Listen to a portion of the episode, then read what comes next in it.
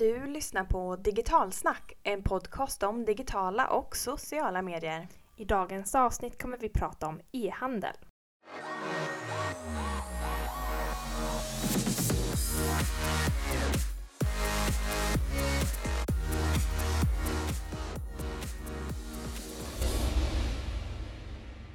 Hej och varmt välkommen till vårt nionde avsnitt av Digitalsnack. Podden som håller dig uppdaterad i den digitala och socialmedievärlden.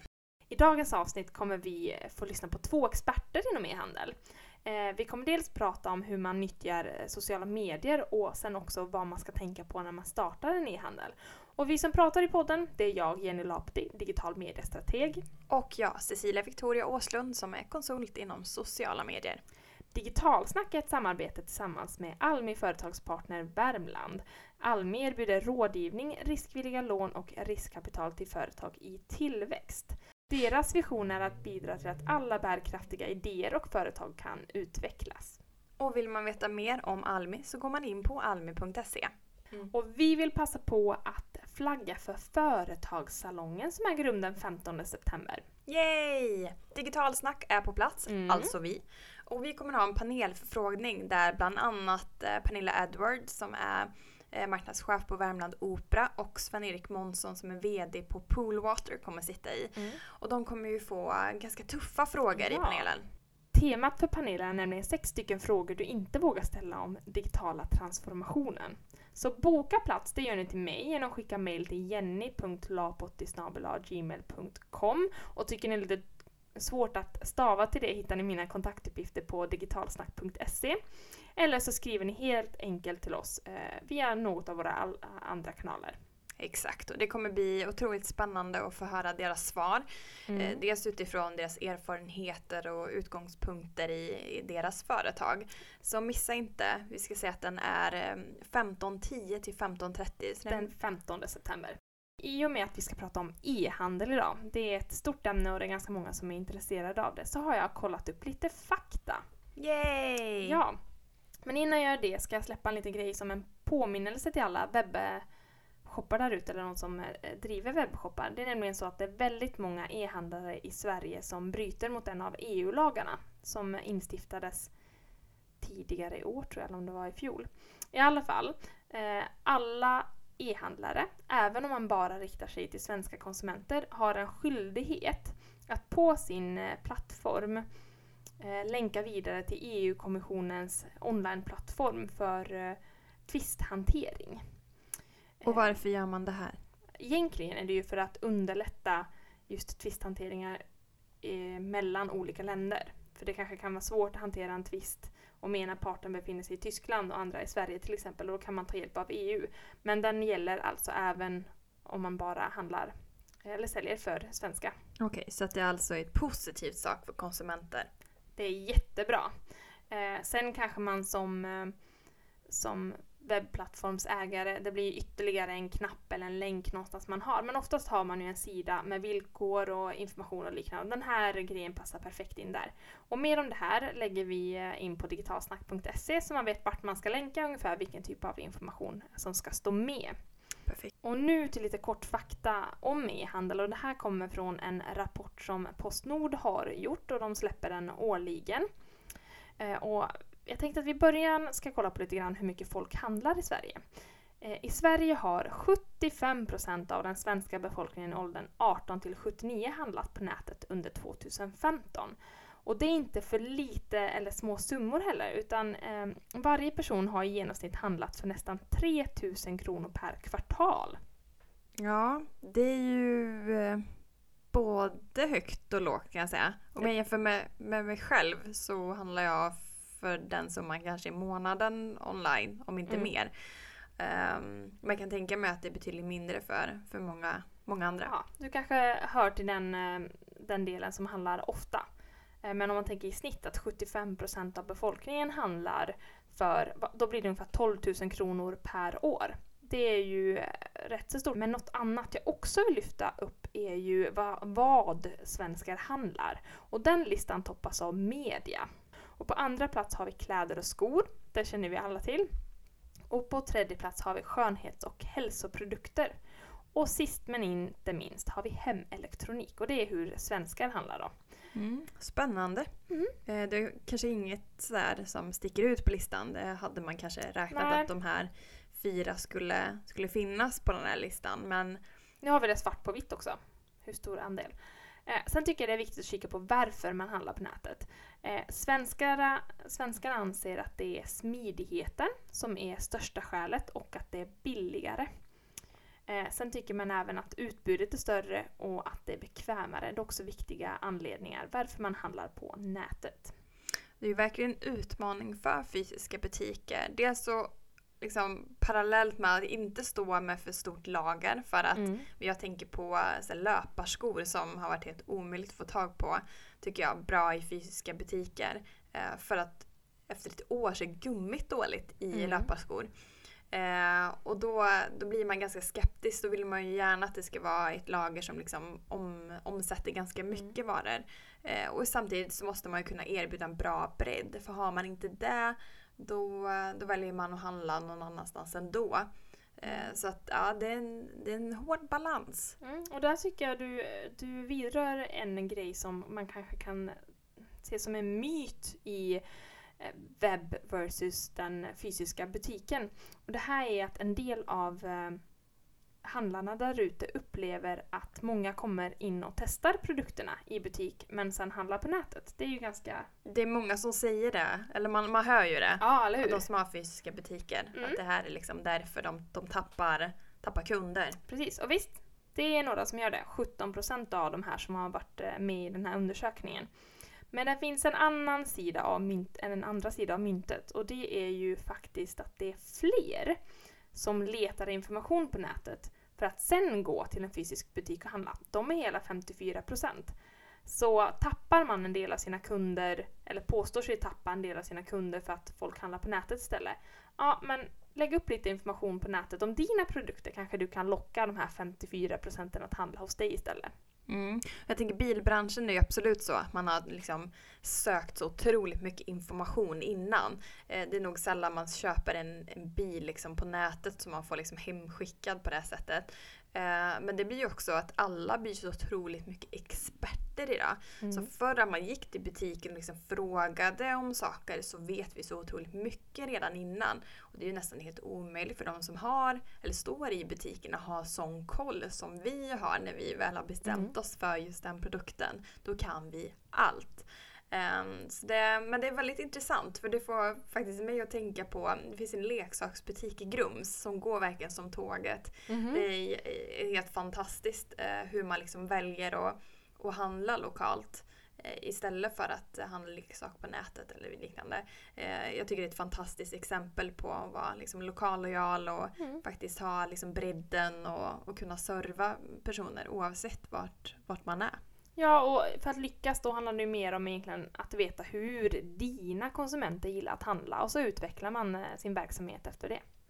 Yes, och någon som har stenkoll på e-handel, trender och hur man ska tänka på eh, gällande ja, webbshoppar och, och liknande. Det är Jakob Tvedmark som är VD på Motillo och de är experter på digitala affärer.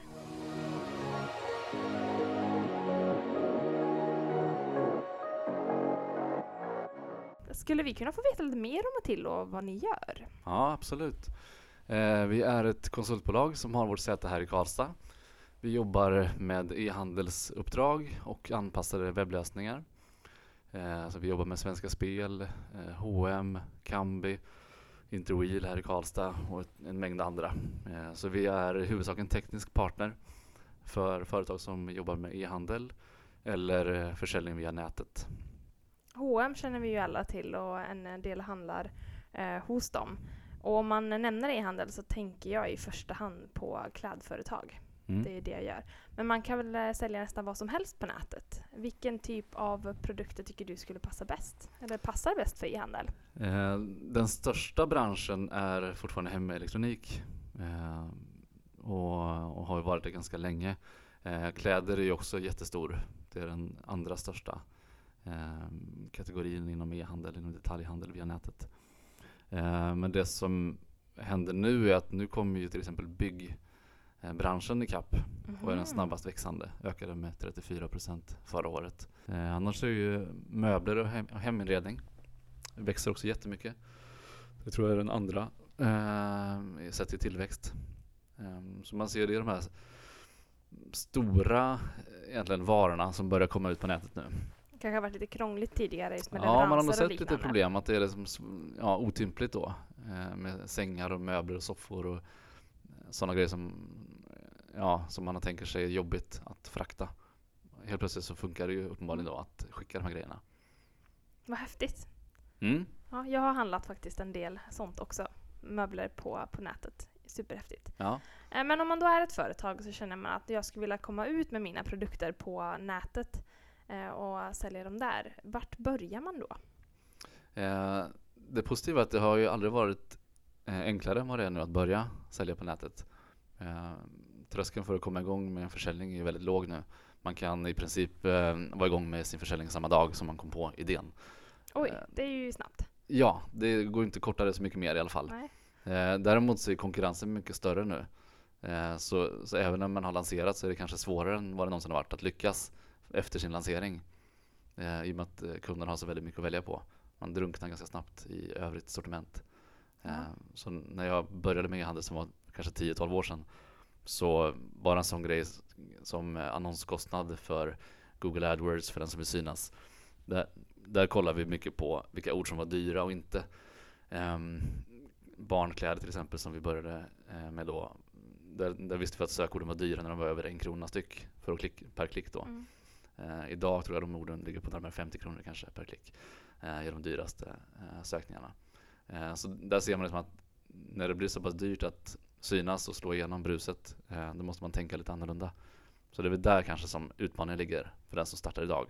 Man kan komma igång men det kräver lite mer för att få Ja, försäljning. man, man konkurrerar ju dessutom globalt nu eh, med alla aktörer Mm. som, som skickar till Sverige.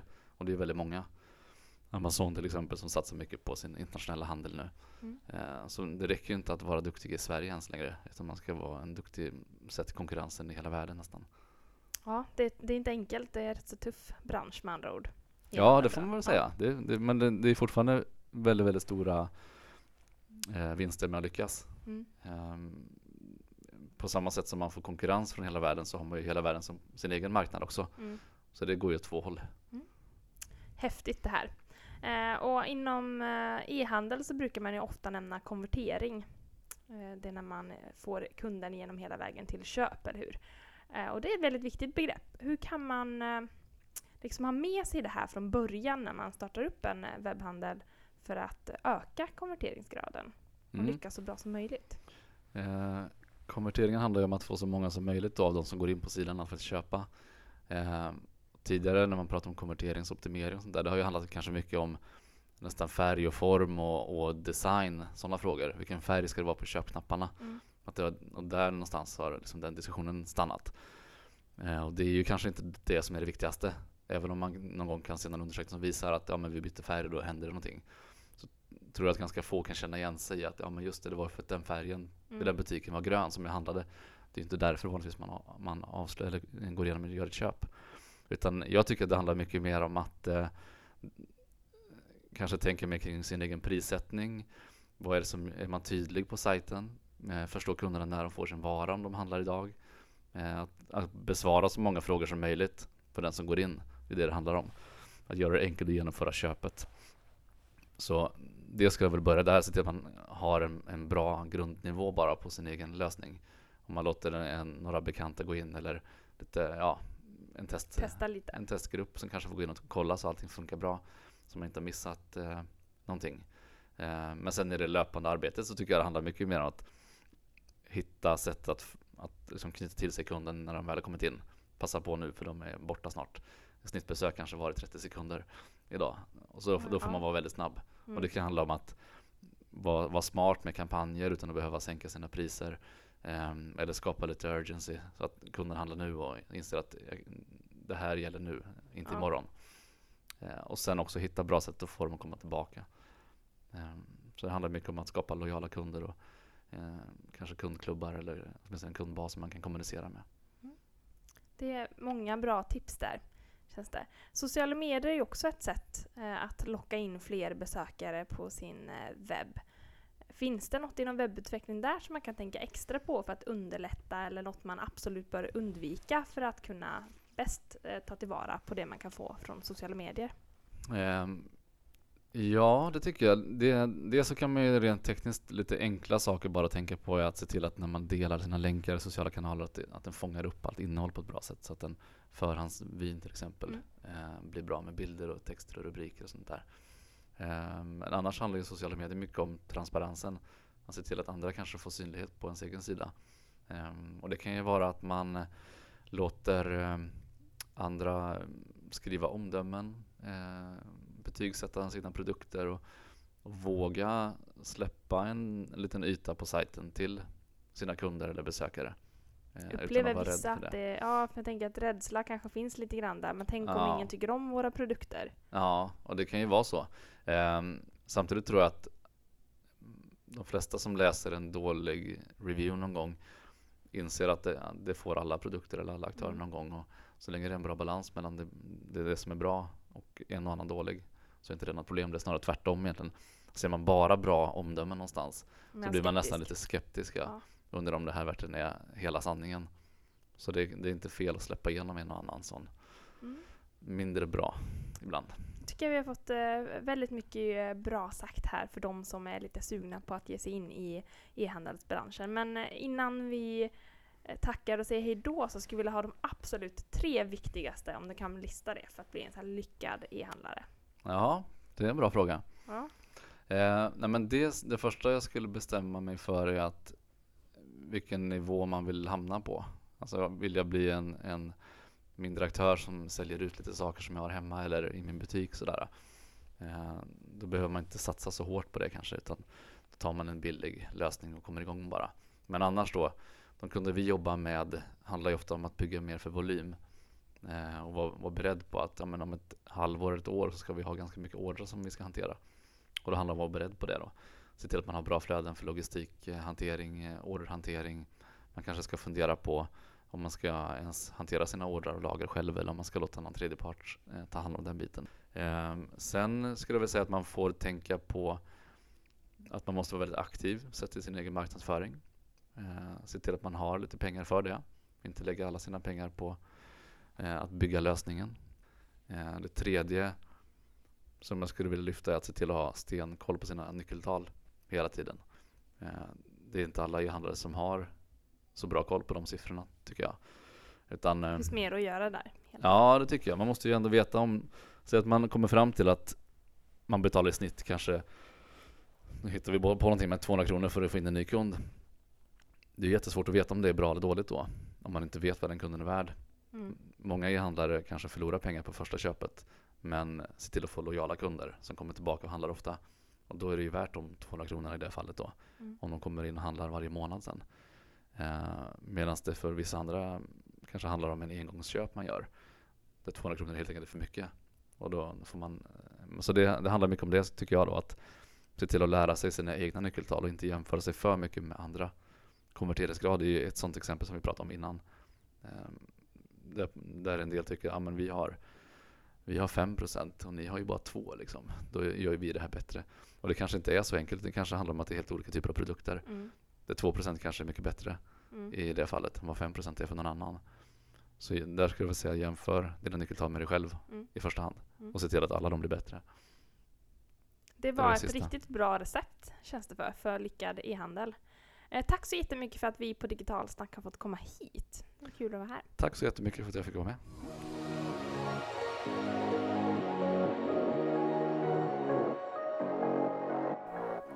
Ja, någonting som Jakob lyfte här var ju att det är väldigt enkelt att starta en e-handel men det är supersvårt att slå igenom. Mm, och det får man ju tänka på att eh, de flesta och framförallt de allra största aktörerna inom e-handel är ju otroligt duktiga själva eller har anlitat folk som är duktiga på de här digitala Mm. flödena. Och med det så menar jag att man man tar upp besöken på webben som även kan nås och pusha nyheter på sociala medier. Och även kunna kategorisera sökord på Google med vissa specifika produkter och tjänster som man har. Mm. Man liksom förstår det här ekosystemet för att liksom driva affärerna tillbaks till webben. Mm. Det är så man överlever med en eh, e-handel. Och någon som har jobbat mycket med just sociala medier för att nå ut och lyckas med sin e-handel är Pauline Grindvall. Och jag är lite smått eh, avundsjuk på henne som får jobba med så fina produkter. För hon driver nämligen sedan några år tillbaka en webbshop som är inriktad på bröllop och fest. Så här ger Pauline några bra tips på hur man kan tänka.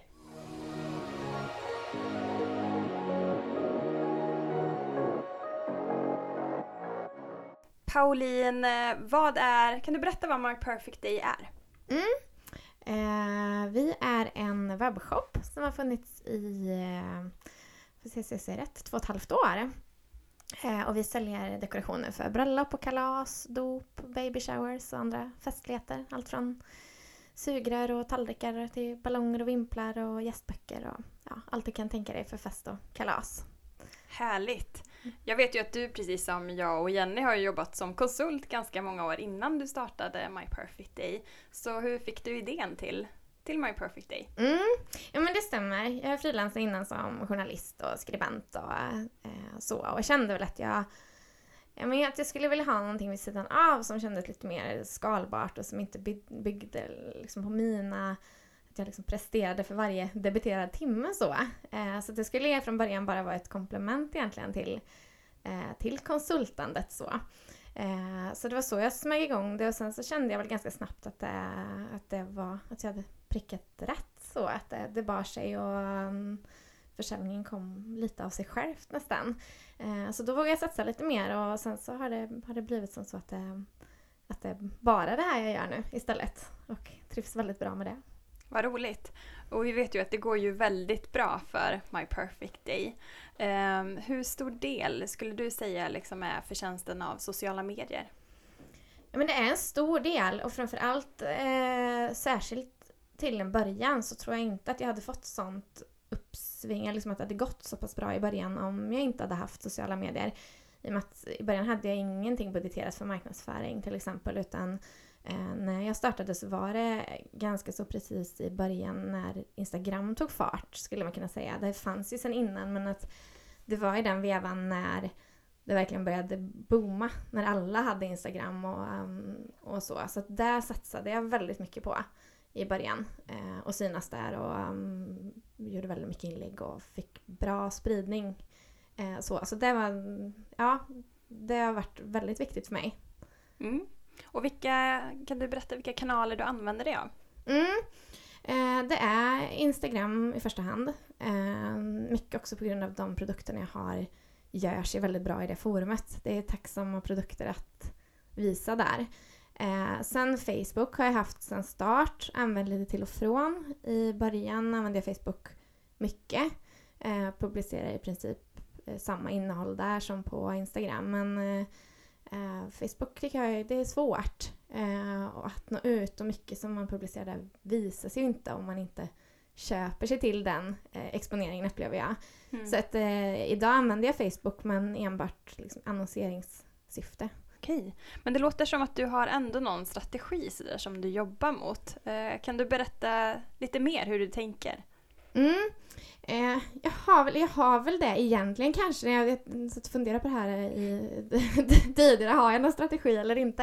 Eh, jag har ingen nedskriven strategi som jag jobbar efter så. Men jag har ett tänk som jag nog har med mig hela tiden. Och framförallt när det gäller Instagram så, som är en jättestark kanal för oss, så har jag nog ett tänk om att jag ska publicera ett visst antal inlägg per dag eller per vecka.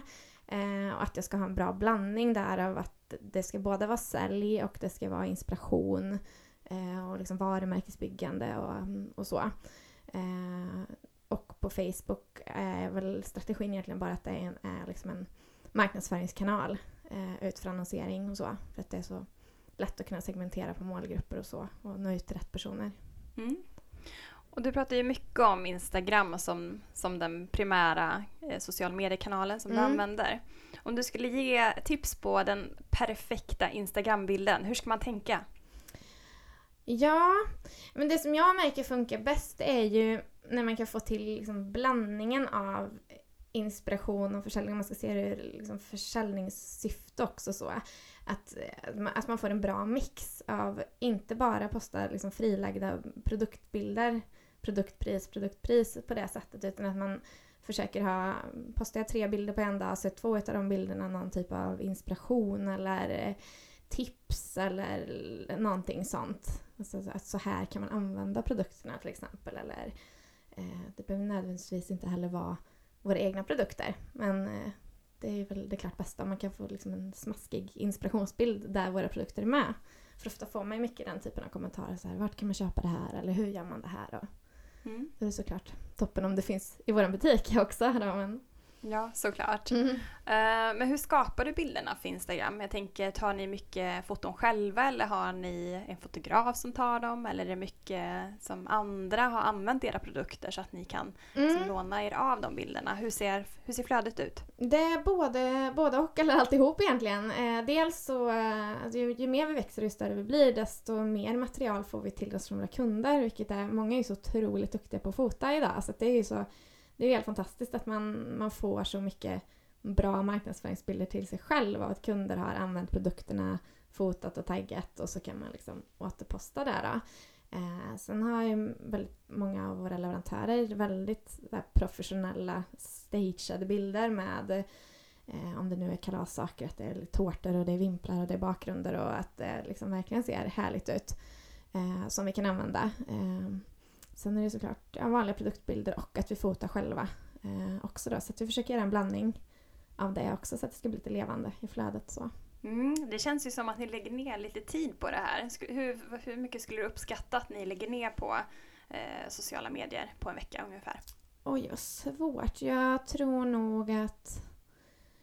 Jag försöker göra ett par inlägg varje dag i alla fall. Eh, det behöver inte ta så vansinnigt mycket tid. Det jag kan lägga liksom 20 minuter per dag kanske, på sin höjd. Oftast finns i materialet att jag tar bilder direkt från Instagram som kunder har postat eller att jag använder bilder som vi har själva i shoppen som vi har. Och då finns ju oftast bildmaterialet färdigt och sen någon liten text till det. Eh, så. Mm. Eh, svarar på lite kommentarer. Och det, det är också en del av det, att ju mer man växer desto mer finns det ju att liksom, underhålla i flödet med kommentarer och frågor och kundtjänst och, och så också. Ja, precis. Och på, på just det ämnet där med kundtjänst och kunder och vad händer om en kund blir otroligt missnöjd och, och skriker ut det på, på sociala medier? Hur, hur han- handskas man med det? Mm. Men det där är verkligen en utmaning för det märker jag mer och mer också ju mer man växer att mm, många kunder de, de, det blir oftast lätt, har de hittat oss via Instagram så är det kanske lätt att de också tar den kontakten via Instagram att man får en kommentar i flödet att vart är mitt paket eller det här var trasigt och, och sådär. Och man får ju Även om man själv liksom blir lite frustrerad att så här, det här går ju inte att lösa i ett Instagramflöde med 22 000 följare utan man måste ju eh, alltså försöka leda in kunden att ta en annan kontakt då. Så att vi svarar ju alltid eh, och liksom är väldigt professionella så att eh, tack för din fråga och vänligen kontakta oss på bla bla bla mejladressen då så ska vi hjälpa dig så fort vi bara kan. Och, eh, så det viktigaste där är ju egentligen att liksom bemöta det snabbt. Eh, för det är det som förväntas i, ja, särskilt på Instagram kan jag, och Facebook, att man liksom svarar snabbt och återkopplar fort. Mm, det var bra tips. Och vad, eh, vad anses som snabbt? Ja, igen, egentligen så, så, här, så fort det bara går. Eh, jag har inga såna här pushnotiser på mm, mina flöden i och med att det är liksom så otroligt, jag har så pass mycket följare nu på, på liksom Instagramkontot så att det skulle bli ohållbart att få alla de uppdateringarna men jag är inne eh, ofta liksom så, jag kanske varannan timme går in och kollar och eh, så. Så att så fort jag ser någonting eh, så inom ett par timmar så, en halv dag på sin höjd kanske, tycker jag att man nog ska försöka bemöta kommentarer där. Mm. Men det kan vara ett bra tips eh, för de som är ganska stressade att ha pushnotiser. Det har vi ju faktiskt pratat om tidigare i podden.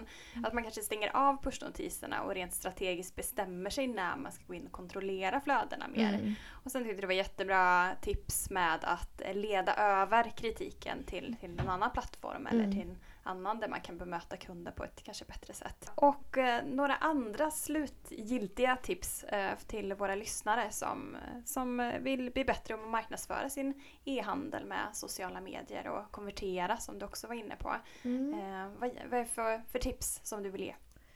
Eh, men jag tror nog, eh, som jag var inne på förut, det här med att få en bra blandning i flödet. Att man liksom går in, Ehm, går in på sin profil, om man säger Instagram, och ser så här, hur ser det ut? Ser det här härligt och inspirerande ut för, för vad det är jag vill förmedla för känsla med mitt företag och så? Att det inte bara är eh, bilder med mycket text på eller att det ser rörigt ut eller att det bara är försäljning med liksom produktbilder så, utan att det det är liksom ett flöde man vill följa för att man är intresserad av det här företaget.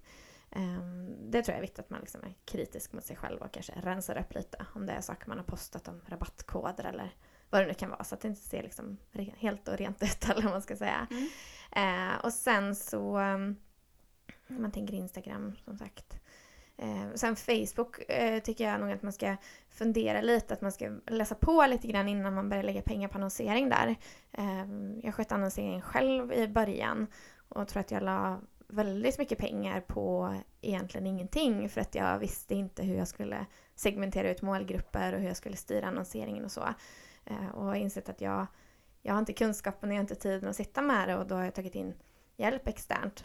Eh, så jag har ett företag som sköter allt det åt mig och får superfina resultat. Så att, ehm, det tror jag att eh, om man inte känner att man kan eller vet eller har tid att lära sig så ta hjälp med det för att det, annars bränner man nog mycket pengar i onödan. Mm. Och en sista fråga. Det här med hashtags på Instagram. Mm. Ska man använda eller ska man inte använda? Jag gör ju inte det. I början, när jag, men i början med Instagram så hashtaggade jag liksom ihjäl mig på de här kontona liksom och försöker hitta nyckelord till, eh, till det. Men eh, nu gör jag, jag har inte gjort det på säkert två år. Det, jag bara, or, orkar inte. Nej, jag, jag tror inte någon kollar på det heller utan man hittar det man vill följa ändå. Mm, jag tror, Tror jag. trenden går åt det hållet. Ja, men det eh, känns det. det kändes viktigt att få höra det. Ja, Supertack för att vi fick komma och digitalsnacka med dig Pauline. Tack för att jag fick vara med.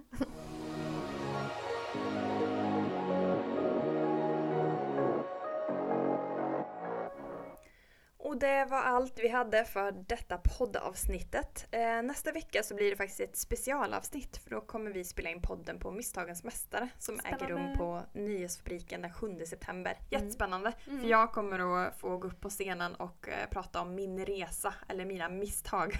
Det ska bli kul att, att lyssna på dig, även om jag faktiskt kan prata med dig privat också väldigt mycket. Men Att du det- lyssnar på podden varje vecka så att du är trött på att höra på mig. Okej, tack. Men för er andra så finns podden att lyssna på som vanligt på digitalsnack.se, Soundcloud och Acast. Mm. Och vill ni lyssna på Cecilia på Misstagens Mästare så kan ni faktiskt boka biljett eh, för dagen och det gör ni in på företagarna.se event Karlstad. Mm, och vi ska säga att Digitalsnack presenteras av Almi Företagspartner som erbjuder rådgivning, riskvilliga lån och riskkapital till företag i tillväxt. Tyck gärna till om veckans avsnitt och, vi finns ju på Facebook, Twitter, Instagram och på digitalsnack.se. Tack, Tack för att du lyssnade.